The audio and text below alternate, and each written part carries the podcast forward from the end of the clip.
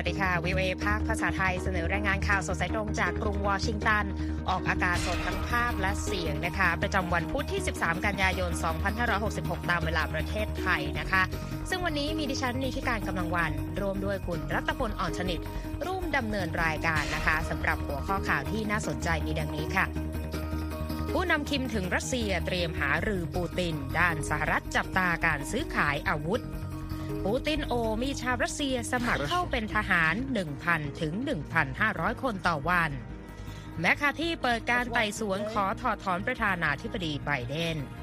ลิเบียวันชาวบ้านสูญหายกว่า 10,000 ชีวิต หลังเหตุเขื่อนแตกน้ำท่วมฉับพลัน Apple เปิดตัว iPhone 15 Pro พร้อมกับนาฬิการุ่นใหม่ ส่วนสำข่าววันนี้เทศมองไทย รัฐบาลเศรษฐาน่าจะมุ่งรักษาสมดุลสหรัฐจีนต่อไป และส่งท้ายกันวันนี้นะคะโดราเอมอนต้องหลบไปเมื่อญี่ปุ่นผุดหน้าต่างแปลภาษา ช่วยต่างชาติไม่หลงทางในโตเกียว จะเป็นอย่างไรรอติดตามได้ในข่าวสดตรงจาก VOA สดจากกรุงวอชิงตันค่ะข่าวแรกวันนี้นะคะคุณรัตพลยังคงต้องเกาะติดการพบกันระหว่างผู้นำสูงสุดของเกาหลีเหนือกับประธานาธิบดีรัสเซียใช่ไหมคะ ครับผู้นำเกาหลีเหนือคิมจองอึนนั้นเดินทางถึงรัสเซียนะครับในวันอังคาร คาดว่าจะมีการพบหารือกับประธานาธิบดีวลาดิเมียร์ปูตินของรัสเซียเร็วๆนี้ ท่ามกลางคำเตือนจากสหรัฐและเกาหลีใต้ เรื่องข้อตกลงซื้อขายอาวุธระหว่างเกาหลีเหนือกับรัสเซียนะครับโฆษกกระทรวงกลาโหมของเกาหลีใต้กล่าวว่าคิมจองอึนเดินทางถึงรัสเซียด้วยรถไฟส่วนตัวในช่วงเช้าวันอังคารตามเวลาท้องถิ่น และมีเจ้าหน้าที่ทหารจำนวนมากติดตามไปด้วย เจ้าที่เกาหลีใต้ผู้นี้ยืนยันนะครับว่า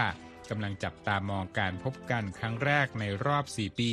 ของประธานาธิบดีปูติน กับผู้นำคิมจองอึนอย่างใกล้ชิด ว่าจะมีการเจรจาเกี่ยวกับการซื้อขายอาวุธ และแลกเปลี่ยนเทคโนโลยี ระหว่างเกาหลีเหนือและรัสเซียหรือไม่นะครับ ก่อนหน้านี้มีรายงานว่าผู้นำคิมกับประธานาธิบดีปูตินจะหารือเรื่องการซื้ออาวุธจากเกาหลีเหนือ เพื่อนำไปใช้ในสงครามยูเครน และปฏิบัติการทางทหารอื่น ๆ ของรัสเซีย ขณะที่กรุงเปียงยางต้องการเทคโนโลยีล้ำสมัยจากรัสเซีย เพื่อใช้ในการพัฒนาดาวเทียมและเรือดำน้ำพลังงานนิวเคลียร์รวมถึงความช่วยเหลือด้านอาหารนะครับโฆษกรัฐบาลรัสเซียดมิทรีเพสคอฟกล่าวในวันอังคารว่าการเยือนของผู้นำคิมครั้งนี้ จัดขึ้นอย่างเต็มรูปแบบ โดยจะมีการหารือระหว่างผู้แทนของทั้งสองฝ่าย ก่อนที่ผู้นำของทั้งสองประเทศจะร่วมประชุมกันแบบพบกันซึ่งหน้าหากจำเป็นนะครับทางด้านสหรัฐและเกาหลีใต้ได้เตือนเกาหลีเหนืออีกครั้ง ว่าอย่าจัดหาอาวุธ โดยเฉพาะกระสุนปืนให้แก่รัสเซีย เพื่อใช้ในสงครามยูเครน ซึ่งขัดกับมติสหประชาชาติโฆษกกระทรวงการต่างประเทศสหรัฐแมทธิวมิลเลอร์ กล่าวในวันจันทร์ว่า ที่ผ่านมาเราใช้มาตรการลงโทษอย่างเข้มงวดต่อผู้ที่สนับสนุนสงครามที่รัสเซียก่อขึ้น และยังคงบังคับใช้การลงโทษนี้ และไม่ลังเลที่จะประกาศมาตรการลงโทษชุดใหม่หากจำเป็น นักวิเคราะห์บางคนไม่เชื่อว่าอาวุธที่เกาหลีเหนือจัดให้รัสเซียจะสร้างผลกระทบต่อสงครามในยูเครนได้มากนักนะครับร็อบยอร์กแห่งสถาบัน Pacific Forum ในฮาวายกล่าวกับ VOA ว่า เท่าที่ทราบความช่วยเหลือจากเกาหลีเหนือให้แก่รัสเซียจะเป็นในรูปแบบของอาวุธเบา ไม่ใช่อาวุธที่มีอำนาจทำลายล้างสูง หรืออาวุธที่จะสามารถสร้างความเปลี่ยนแปลงใดๆ ต่อสถานการณ์ในยูเครนได้ครับ ค่ะยังอยู่กันที่รัสเซียต่อนะคะ ประธานาธิบดีรัสเซียวลาดิเมียร์ปูตินก็ได้กล่าวในเวทีการประชุมด้านเศรษฐกิจ ที่เมืองวลาดิวอสต็อกนะคะทางตะวันออกไกลของรัสเซียโดยบอกว่า เวลานี้มีชาวรัสเซียราว 1 0 0 0 0 ถึง 15,000 คนในแต่ละวันนะคะที่อาสาเข้าร่วมกับกองทัพรัสเซียในช่วง 6 เดือนที่ผ่านมา ชาวรัสเซีย 270,000 คนลงชื่อสมัครเพื่อเป็นทหารในกองทัพแล้วด้วยนะคะผู้นำรัสเซียได้เตือนว่าการที่ประเทศตะวันตกจัดส่งเครื่องบินรบ F16 ให้แก่ยูเครนนั้น จะทำให้สงครามครั้งนี้ยืดเยื้อออกไปอีกนะคะคุณนัตพลปูตินยังกล่าวได้ว่า ปฏิบัติการโจมตีโต้กลับของกองทัพยูเครนที่เริ่มต้นเมื่อเดือนมิถุนายนนั้นประสบกับความล้มเหลว ซึ่งขัดกับรายงานข่าวที่ทางการยูเครนรายงานมาโดยตลอดว่าทหารยูเครนนั้น สามารถยึดดินแดนและหมู่บ้านทางภาคตะวันออกและภาคใต้ที่ถูกรัสเซียยึดครองไป กลับคืนมาได้เป็นจำนวนมากค่ะ โฆษกกระทรวงการต่างประเทศสหรัฐแมทธิวมิลเลอร์กล่าวด้วยว่าสหรัฐยังคงประเมินความคืบหน้า ของปฏิบัติการโจมตีโต้กลับของกองทัพยูเครนอย่างต่อเนื่องนะคะและพบว่ายูเครนสามารถยึดดินแดนที่ถูกรัสเซียยึดครองไปในช่วงเริ่มต้นของสงครามคืนมาได้ราว 50%นะคะโฆษกมิลเลอร์ยังชี้ว่าปัจจัยหนึ่งที่บ่งชี้ถึงความยากลำบากของรัสเซียในสงครามครั้งนี้ คือการที่ปูตินต้องเดินทางไปทั่วประเทศเพื่อขอความช่วยเหลือ รวมถึงการขอความสนับสนุนด้านการทหารจากผู้นำเกาหลีเหนือคิมจองอึนนะคะ ขณะเดียวกันเจ้าหน้าที่รัฐบาลสหรัฐรายงานด้วยค่ะว่า รัฐบาลของประธานาธิบดีโจไบเดนนั้นกำลังพิจารณาส่งขีปนาวุธพิสัยไกล และขีปนาวุธติดระเบิดลูกปลายให้แก่ยูเครนซึ่งเชื่อว่าจะสามารถสร้างความเสียหายแก่รัสเซียได้มากนะคะ รายงานยังระบุด้วยค่ะว่าขีปนาวุธที่สหรัฐ เตรียมจัดส่งให้กับยูเครนนั้น มีชื่อว่า Army Tactical Missile System ที่สามารถโจมตีได้ไกล306 กิโลเมตร และ Guided Multiple Launch Rocket System ติดระเบิดลูกปราย ซึ่งมีระยะทำการ 72 กิโลเมตร และสามารถปล่อยระเบิดลูกปราย กระจายออกมาได้ถึง 404 ลูกทีเดียวนะคะ อ้างอิงจากรายงานของรอยเตอร์ค่ะ ขยับกันมาที่ ประเด็นการเมืองไทยกันบ้างนะคะ ต่างชาติก็จับตาใกล้ชิด นายกรัฐมนตรีเศรษฐาทวีสินกำลังเตรียมตัวเดินทางมาสหรัฐเพื่อร่วมประชุมสมัชชาใหญ่สหประชาชาติที่นครนิวยอร์กในสัปดาห์หน้านะคะ ซึ่งถือเป็นครั้งแรกในรอบ 4 ปีนะคะ ที่นายกไทยเดินทางมาร่วมการประชุมนี้ด้วยตนเอง นักวิเคราะห์ก็มองนโยบายต่างประเทศของไทยในรูปแบบไหนว่าจะมีการเปลี่ยนแปลงไปจากรัฐบาลเดิมหรือเปล่านะคะ วันนี้เรามีรายงานจากคุณวัสมนอุจรินนะคะ ซึ่งคุณรัตพลอสนิทนำมาถ่ายทอดเสนอค่ะ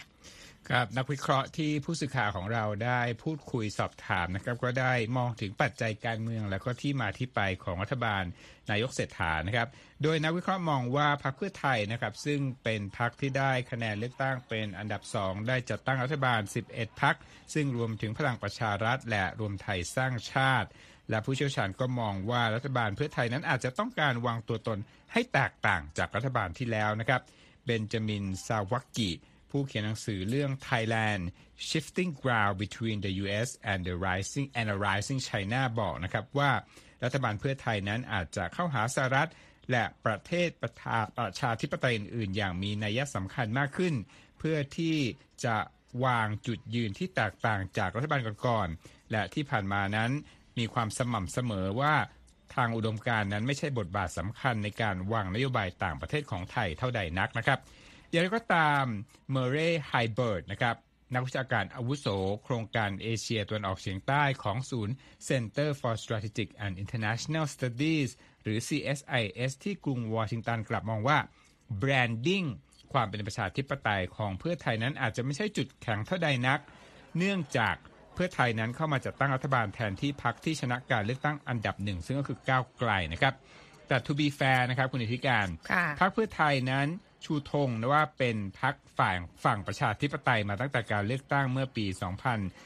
2562 นะครับ ซึ่ง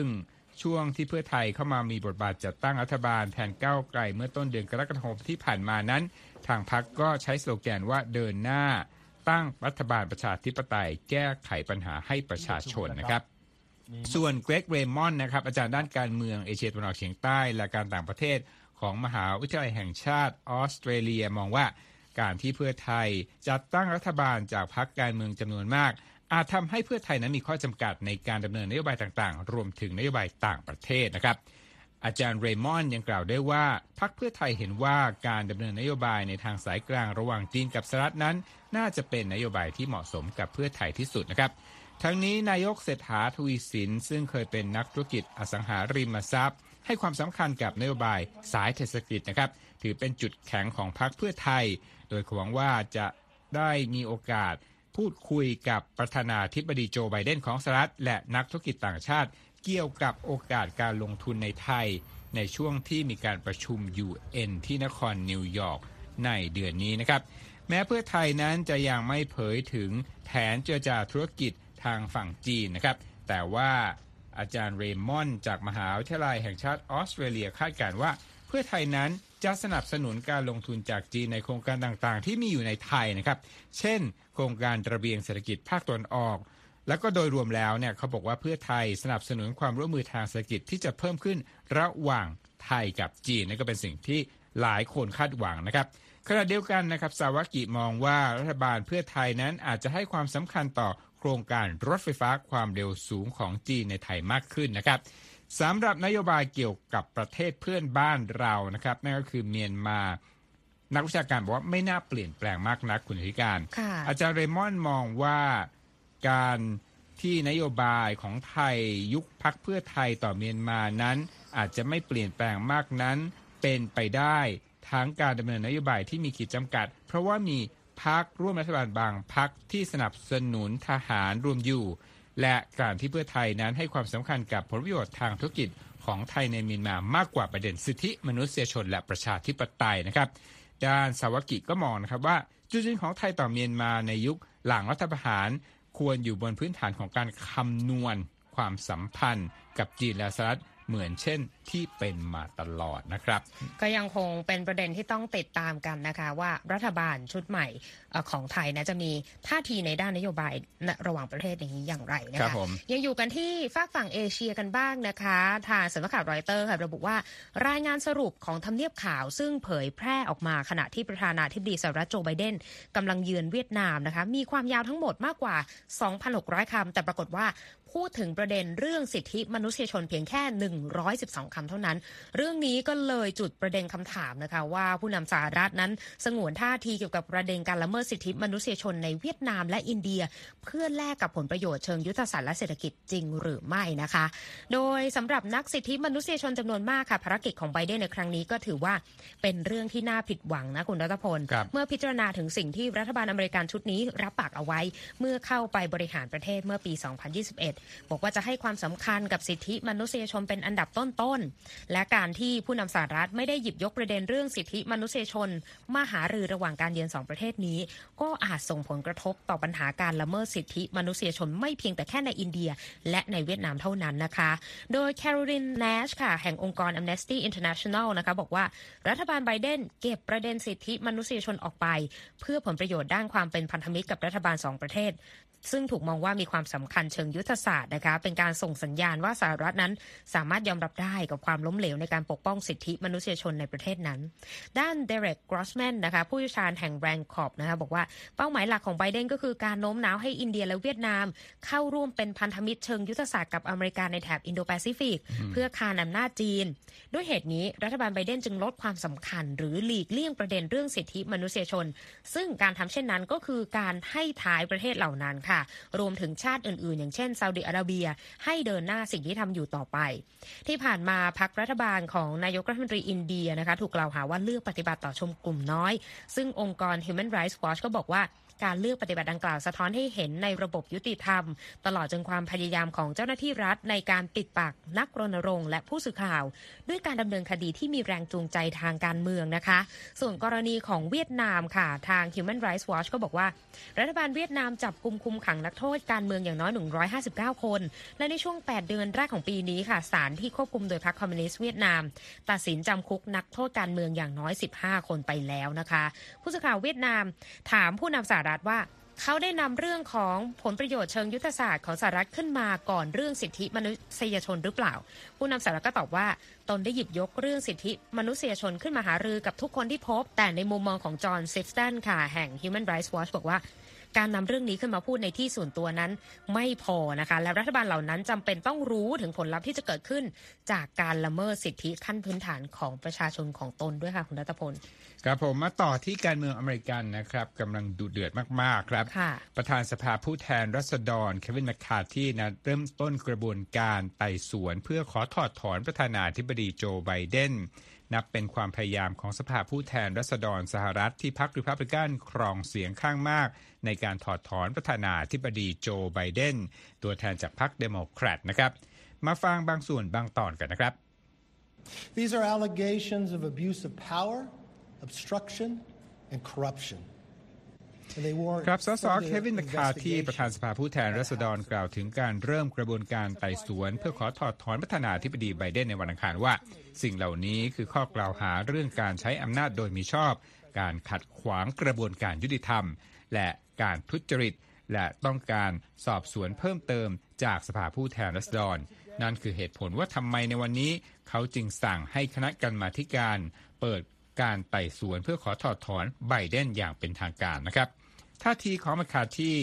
เป็นการกำหนดกรอบวาระของสภาผู้แทนรัษฎร มีความแบ่งแยกกันมาหลายเดือนนะครับ ซึ่งอาจจะกระทบต่อความพยายามของบรรดาสสที่ไม่อยากให้เกิดเหตุการณ์ government shutdown หรือว่าเหตุการณ์ที่ไม่มีงบประมาณผ่านสภา และหน่วยงานบางรัฐนั้นอาจจะต้องปิดตัวลงชั่วคราวนะครับ แล้วก็อาจจะเพิ่มแรงหนุนในการเลือกตั้งประธานาธิบดีสหรัฐปี 2024 ที่อดีตประธานาธิบดีทรัมป์หวังจะหวนคืนสู่ทำเนียบขาวนะครับ ที่ผ่านมาครับพรรคริพับลิกันที่มีเสียงข้างมากแบบปริ่มน้ำในสภาล่าง ได้กล่าวหาไบเดนว่ารับผลประโยชน์จากการดำรงตำแหน่งรองประธานาธิบดีสหรัฐ เมื่อปีคศ 2009 ถึง 2017 จากการที่บุตรชายนายฮันเตอร์ไบเดน ดำเนินธุรกิจในต่างประเทศ แต่ก็ไม่เคยมีการยืนยันด้วยข้อมูลหลักฐานใดๆนะครับ ด้านโฆษกทำเนียบขาวเอียนแซมสรุปผ่านโซเชียลมีเดียว่าพรรคริพับลิกันไม่ได้แสดงหลักฐานในการกระทำผิดใดๆเลย บรรดาสสริพับลิกันขุ่นเคืองหนักนะครับ เมื่อครั้งที่สภาล่างที่เดโมแครตคุมเสียงข้างมากในอดีตเดินหน้ากระบวนการขอถอดถอนประธานาธิบดีทรัมป์ถึงสองครั้ง คือในปี 2019 และ 2021 แต่ว่าวุฒิสภาสหรัฐมีมติว่าอดีตผู้นำสหรัฐรายนี้ไม่มีความผิดทั้งสองครั้งเช่นกันนะครับสสริพับลิกันสายแข็งบางส่วนนั้นพยายามที่จะขู่แล้วก็กดดันที่จะปลดมาขาที่ หากว่าเขาไม่เดินหน้ากระบวนการขอถอดถอนไบเดนให้ได้ อีกทั้งยังต่อรองให้เดินหน้ากระบวนการดังกล่าว ก่อนการพิจารณาร่างงบประมาณอีกด้วยนะครับ ทั้งนี้ในประวัติศาสตร์อเมริกันไม่เคยมีประธานาธิบดีคนใดเคยถูกถอดถอนจากตำแหน่งจากกระบวนการดังกล่าวเลยทว่ากระบวนการไต่สวนอย่างนี้ หรือที่เรียกว่า impeachment impeachment นั้นเกิดขึ้นบ่อยครั้งขึ้นในปัจจุบันคุณธิการ ค่ะ คุณกำลังรับฟังข่าวสดสายตรงจากวิวเอภาคภาษาไทยกรุงวอชิงตันนะคะ ช่วงหน้ายังมีข่าวสารที่น่าสนใจรออยู่ค่ะ ครับ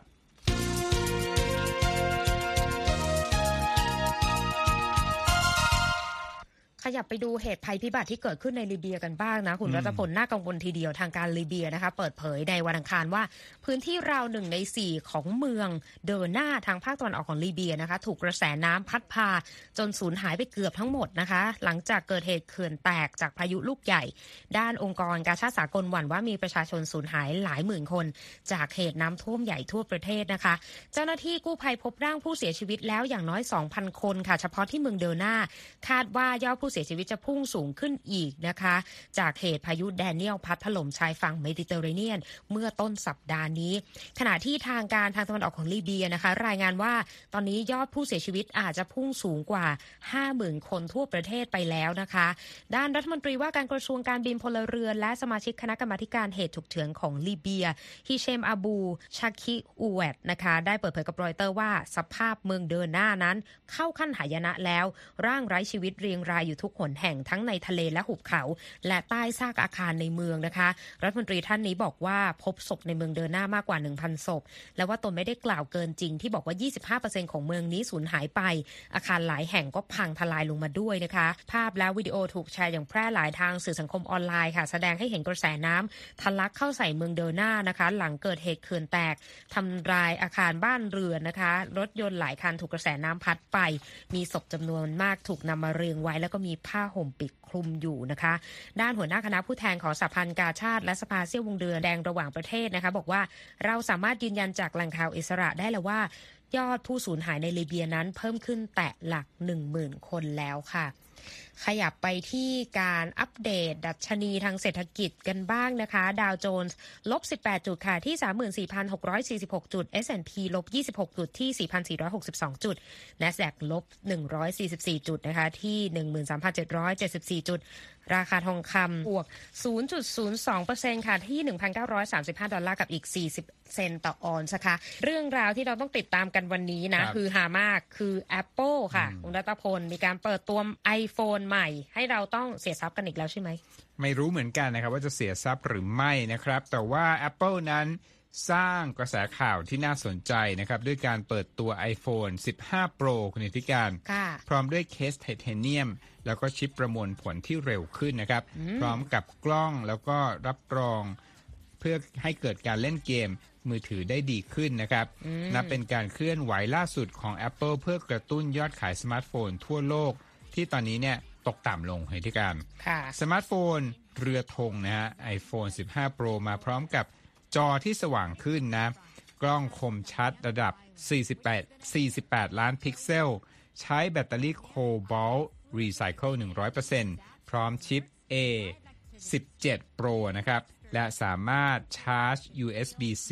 กับ iPhone รุ่นใหม่ และกับกล่องหูฟัง AirPods Pro แบบชาร์จไฟได้นะครับ สำหรับราคาเริ่มต้นของ 15 Pro คุณนิติการค่ะ อยู่ที่ 999 ดอลลาร์นะอืมก็คล้ายๆกับที่เปิดตัวรุ่นก่อนๆ นี่จะเป็นราคาเบส แต่ว่าถ้าเป็น iPhone 15 Pro Max ตอนนี้อยู่ที่ 11,099 ดอลลาร์ ขอโทษ 1,199 ดอลลาร์ค่ะส่วน iPhone 15 ที่ใช้ชิป A16 นะฮะ ไม่ใช่ 15 Pro นะ ถ้าจะใช้ A16 เริ่มต้นราคา 799 นะฮะ และ 899 สำหรับ iPhone 15 Plus จะเริ่มวางจำหน่าย 22 กันยายนนี้คุณธิการค่ะก็คือสัปดาห์หน้าเนาะอืมครับ ภายในงานนั้นยังเป็นการเปิดตัวนาฬิกา Apple Watch Series 9 นะครับ มาพร้อมกับฟีเจอร์ Double Tap ที่ให้ผู้ใช้สามารถสั่งการ Apple Watch ด้วยการนำนิ้วชี้และนิ้วโป้งมาแตะกันสองครั้งสำหรับคำสั่งง่ายๆ อย่างการรับโทรศัพท์ได้ด้วยนะครับ อีกทั้งยังใช้ระบบ Machine Learning ตรวจจับการเปลี่ยนแปลงในกระแสเลือดในการรับคำสั่งในฟีเจอร์นั้นโอ้เพื่อช่วยให้ผู้ใช้นั้น สะดวกในการทำกิจกรรมอื่นๆเช่นจูงสุนัขหรือว่าถือแก้วกาแฟนะครับ ราคาเริ่มต้นของ Apple Watch Series 9 นั้นอยู่ที่ 399 ดอลลาร์ครับ ส่วนนาฬิกาเรือธงอีกรุ่นก็คือ Apple Watch Ultra 2 นะครับ เอาใจนักปั่นจักรยานนะครับ แล้วก็นักดำน้ำด้วยคุณธิการอืมเริ่มต้นราคาแพงกว่าโอ้ซีรีส์9นะครับ คืออยู่ที่ 799 ดอลลาร์ เริ่มวางจำหน่าย 22 กันยายนเช่นกันนะครับสำหรับ Vision Pro นะครับ สาวก Apple นั้นรอคอยกันมานาน แล้วก็ CEO ทิมคุกยืนยันว่าน่าจะวางจำหน่าย ต้นปีหน้าครับ และข่าวที่ตามต่อเกี่ยวกับวัคซีนนะคะ ทางศูนย์ควบคุมและป้องกันโรคแห่งสหรัฐหรือ CDC ไฟเขียววัคซีนบูสเตอร์ตัวใหม่นะคะ ให้ประชาชนอายุตั้งแต่ 6 เดือนขึ้นไปเข้ารับวัคซีนได้นะคะ คาดว่าวัคซีนบูสเตอร์นี้นะคะ จะถึงแขนประชาชนได้ ในอีกไม่กี่วันจากนี้นะคะ ติดตามกันได้ เพราะว่า AP รายงานล่าสุดด้วยนะคะว่าไฟเซอร์พร้อมจัดส่งวัคซีนบูสเตอร์ไปตามร้านขายยาคือ เร็วที่สุดนี่วันพุธนี้แล้วนะคะ คุณรัตพลคะเราไปที่ประเด็นเรื่องของเทคโนโลยีกันดีกว่านะ คุณรัตพล เพราะว่าญี่ปุ่นเนี่ยครับก็ขึ้นชื่อว่าเป็นเจ้าแห่งเทคโนโลยีและนวัตกรรมนะ เหมือนหลุดมาจากอนิเมะเลย แล้วก็การ์ตูนยอดนิยมของวัยเด็กเราโตมาด้วยกันกับโดราเอมอนแนวคิดล่าสุดก็คือวุ้นแปลภาษา แต่ว่าที่ญี่ปุ่นครับตอนนี้มีหน้าต่างแปลภาษาแล้วนะคะอืมซึ่งคุณธัญพรสุนทรวงศ์มีรายละเอียดเรื่องนี้ของรอยเตอร์มาถ่ายทอดเสนอส่งท้ายค่ะในขณะที่การท่องเที่ยวของญี่ปุ่นกำลังฟื้นตัวหลังจากการเกิดโรคระบาดใหญ่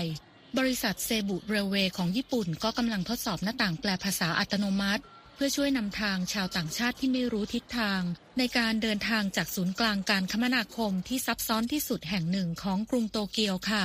หน้าต่างแปลภาษาอัตโนมัติ หรือ Voice b i z ซึ่งได้รับการพัฒนาขึ้นโดยบริษัทการพิมพ์โทปันนี้ ช่วยให้ผู้โดยสารสามารถพูดคุยกับผู้ดูแลสถานีผ่านไมโครโฟนได้ โดยคำพูดเหล่านั้นจะปรากฏขึ้นบนหน้าต่างช่องจำหน่ายตั๋ว ซึ่งเป็นหน้าจอกึ่งโปร่งใสเป็นภาษาญี่ปุ่น และภาษาอื่นๆ อีก 11 ภาษาค่ะ เมื่อเดือนมิถุนายนมีนักท่องเที่ยวเดินทางมาเยือนญี่ปุ่นมากกว่า 2 ล้านคน ซึ่งถือว่าเป็นจำนวนที่มากที่สุดนับตั้งแต่เกิดโรคระบาดใหญ่ในปี 2019 นะคะนอกจากนี้นักท่องเที่ยวจากสหรัฐและยุโรปที่เดินทางมาที่ญี่ปุ่น ยังมีจำนวนมากกว่าตอนก่อนการเกิดโรคระบาดใหญ่ เนื่องจากค่าเงินเยนที่อ่อนค่าลงทำให้ค่าใช้จ่ายในการเดินทางถูกที่สุดในรอบหลายทศวรรษค่ะ เควิน คานิหนึ่งในนักท่องเที่ยวชาวต่างชาติที่หลงทางอยู่ที่สถานีรถไฟเซบุชินจูกุเมื่อไม่นานมานี้ พบว่าหน้าต่างแปลภาษา Voice b i z สามารถช่วยเขาได้มากเลยทีเดียวค่ะ It might sound a bit weird, but like you feel safe immediately because ชายหนุ่มชาวเยอรมันวัย 30 ปีที่ทำงานที่อาลีบาบาผู้นี้กล่าวว่า Voice b i z สามารถแปลภาษาได้อย่างถูกต้อง และว่ามันอาจจะฟังดูแปลกๆสักหน่อย แต่คุณจะรู้สึกปลอดภัยทันที เพราะสามารถมองเห็นเจ้าหน้าที่อยู่ที่อีกฝั่งหนึ่งผ่านกระจกใส ดังนั้นให้ค่อยๆ อธิบายแล้วเจ้าหน้าที่ก็จะเข้าใจในสิ่งที่คุณต้องการค่ะ บริษัทเซบุเรลเวย์ซึ่งเป็นส่วนหนึ่งของกลุ่มบริษัทเซบุโฮลดิ้งส์ ได้ติดตั้งหน้าต่างแปลภาษาที่สถานีรถไฟเซบุชินจูกุ ซึ่งเป็นสถานีปลายทางของสายรถไฟสายหนึ่งในใจกลางกรุงโตเกียวในเดือนกรกฎาคม เพื่อทดลองใช้เป็นเวลา 3 เดือน ก่อนที่จะพิจารณาขยายการใช้งานในวงกว้างขึ้น ที่สถานีรถไฟเซบุชินจูกุนี้ มีผู้โดยสารใช้เดินทางประมาณวันละ 135,000 คน ซึ่งรวมถึงชาวต่างชาติจำนวนมากที่เดินทางระหว่างจุดท่องเที่ยวยอดนิยม เช่นสวนสนุกแฮร์รี่พอตเตอร์แห่งใหม่ของกรุงโตเกียวค่ะ On est arrivé euh, à 1h du matin. euh, อิซาเบลและมาร์คบริโกนักท่องเที่ยวชาวฝรั่งเศสที่อิดโรยจากเที่ยวบินที่มาถึงตอนตีหนึ่งใช้หน้าต่างแปลภาษาเพื่อที่จะเดินทางจากสถานีเซบุไปยังสถานีรถไฟกลาง แต่พวกเขาก็ยังต้องขอความช่วยเหลือจากผู้คนแถวๆนั้นอยู่ดีค่ะ ทั้งนี้ย่านชินจูกุคือสนามทดสอบที่ดีที่สุดสำหรับเทคโนโลยีค้นหาเส้นทางนี้ เพราะเป็นย่านที่มีเส้นทางรถไฟหลายสาย โดยมีทั้งสายที่เชื่อมต่อกันและไม่ได้เชื่อมต่อกัน อีกทั้งยังมีสถานีขนส่งขนาดใหญ่อีกด้วย ส่วนที่ฝั่งตรงข้ามจากสถานีรถไฟเซบุ ก็คือสถานีรถไฟกลางของญี่ปุ่น ซึ่งเป็นสถานีที่พลุกพล่านที่สุดในโลกนะคะ โดยมีผู้คนเดินทางผ่านสถานีนี้ประมาณวันละ 3.6 ล้านคน นอกจากนี้ยังมีอุโมงค์ที่เชื่อมต่อสถานีรถไฟกลางกับรถไฟสายอื่น ๆ ตลอดจนรถไฟใต้ดินหลายสายที่ดำเนินการโดยบริษัทอื่น ๆ อีกด้วยอายาโนยาจิมะหัวหน้าฝ่ายขายและการตลาดของบริษัทเซบุเรเวกล่าวว่า เป้าหมายของบริษัทในการนำเทคโนโลยีนี้มาใช้ ก็คือการพัฒนาการสื่อสารให้มีความราบรื่นยิ่งขึ้น โดยการที่ผู้โดยสารและเจ้าหน้าที่สามารถมองหน้ากันผ่านกระจกใสได้ นอกจากนี้แล้วอุปกรณ์ดังกล่าวยังถูกนำไปทดลองใช้ที่สนามบินนานาชาติคันไซเมื่อต้นปีนี้ และโทปันยังมีเป้าหมายที่จะจำหน่ายนวัตกรรมนี้ให้กับภาคธุรกิจ และหน่วยงานราชการต่างๆ ในญี่ปุ่น เพื่อใช้ในการลดช่องว่างระหว่างภาษาทั้งกับนักท่องเที่ยว และผู้อพยพต่างชาติที่มีจำนวนเพิ่มมากขึ้นเรื่อยๆ ค่ะธัญพรสุนทรวงศ์ VOA ภาคภาษาไทย กรุงวอชิงตันค่ะ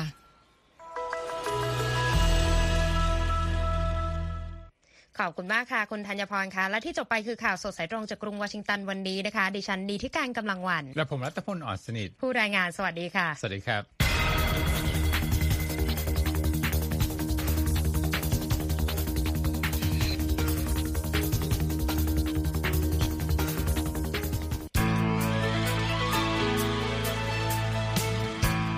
ครับและที่จบไปเป็นรายการจาก VOA ภาคภาษาไทย รายงานสดส่งตรงจากกรุงวอชิงตันประเทศสหรัฐ คุณผู้ฟังสามารถติดตามข่าวสารจากทั่วโลกได้ในทุกที่ทุกเวลา ที่เว็บไซต์ voa thai com รวมถึงทุกช่องทางในโซเชียลมีเดีย Facebook YouTube Twitter และ Instagram เริ่มต้นวันด้วยการอัปเดตข่าวสารจากทั่วโลก ผ่านรายการข่าวสดสายตรงจาก VOA ภาคภาษาไทย และสุดสัปดาห์กับ VOA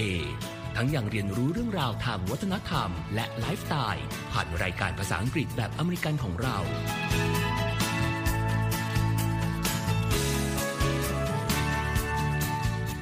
ติดตามความเคลื่อนไหวในประเทศสหรัฐ การเมืองอเมริกัน พร้อมเข้าใจที่มาที่ไปของเหตุการณ์สำคัญ รวมถึงข่าวต่างประเทศ จากแหล่งข่าวที่เชื่อถือได้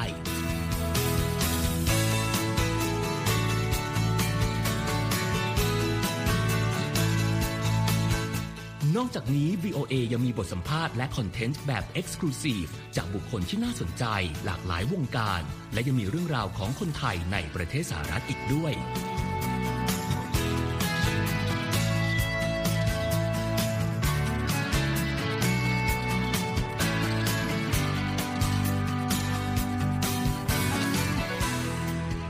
คุณนะครับที่ให้ VOA ไทยเป็นส่วนหนึ่งในการติดตามข่าวสารสาระและเกร็ดความรู้ของคุณ จากรายการต่างๆ ที่เรามุ่งมั่นนำเสนอ เพื่อความเที่ยงตรง ทันเหตุการณ์ และมีประโยชน์ในทุกๆวัน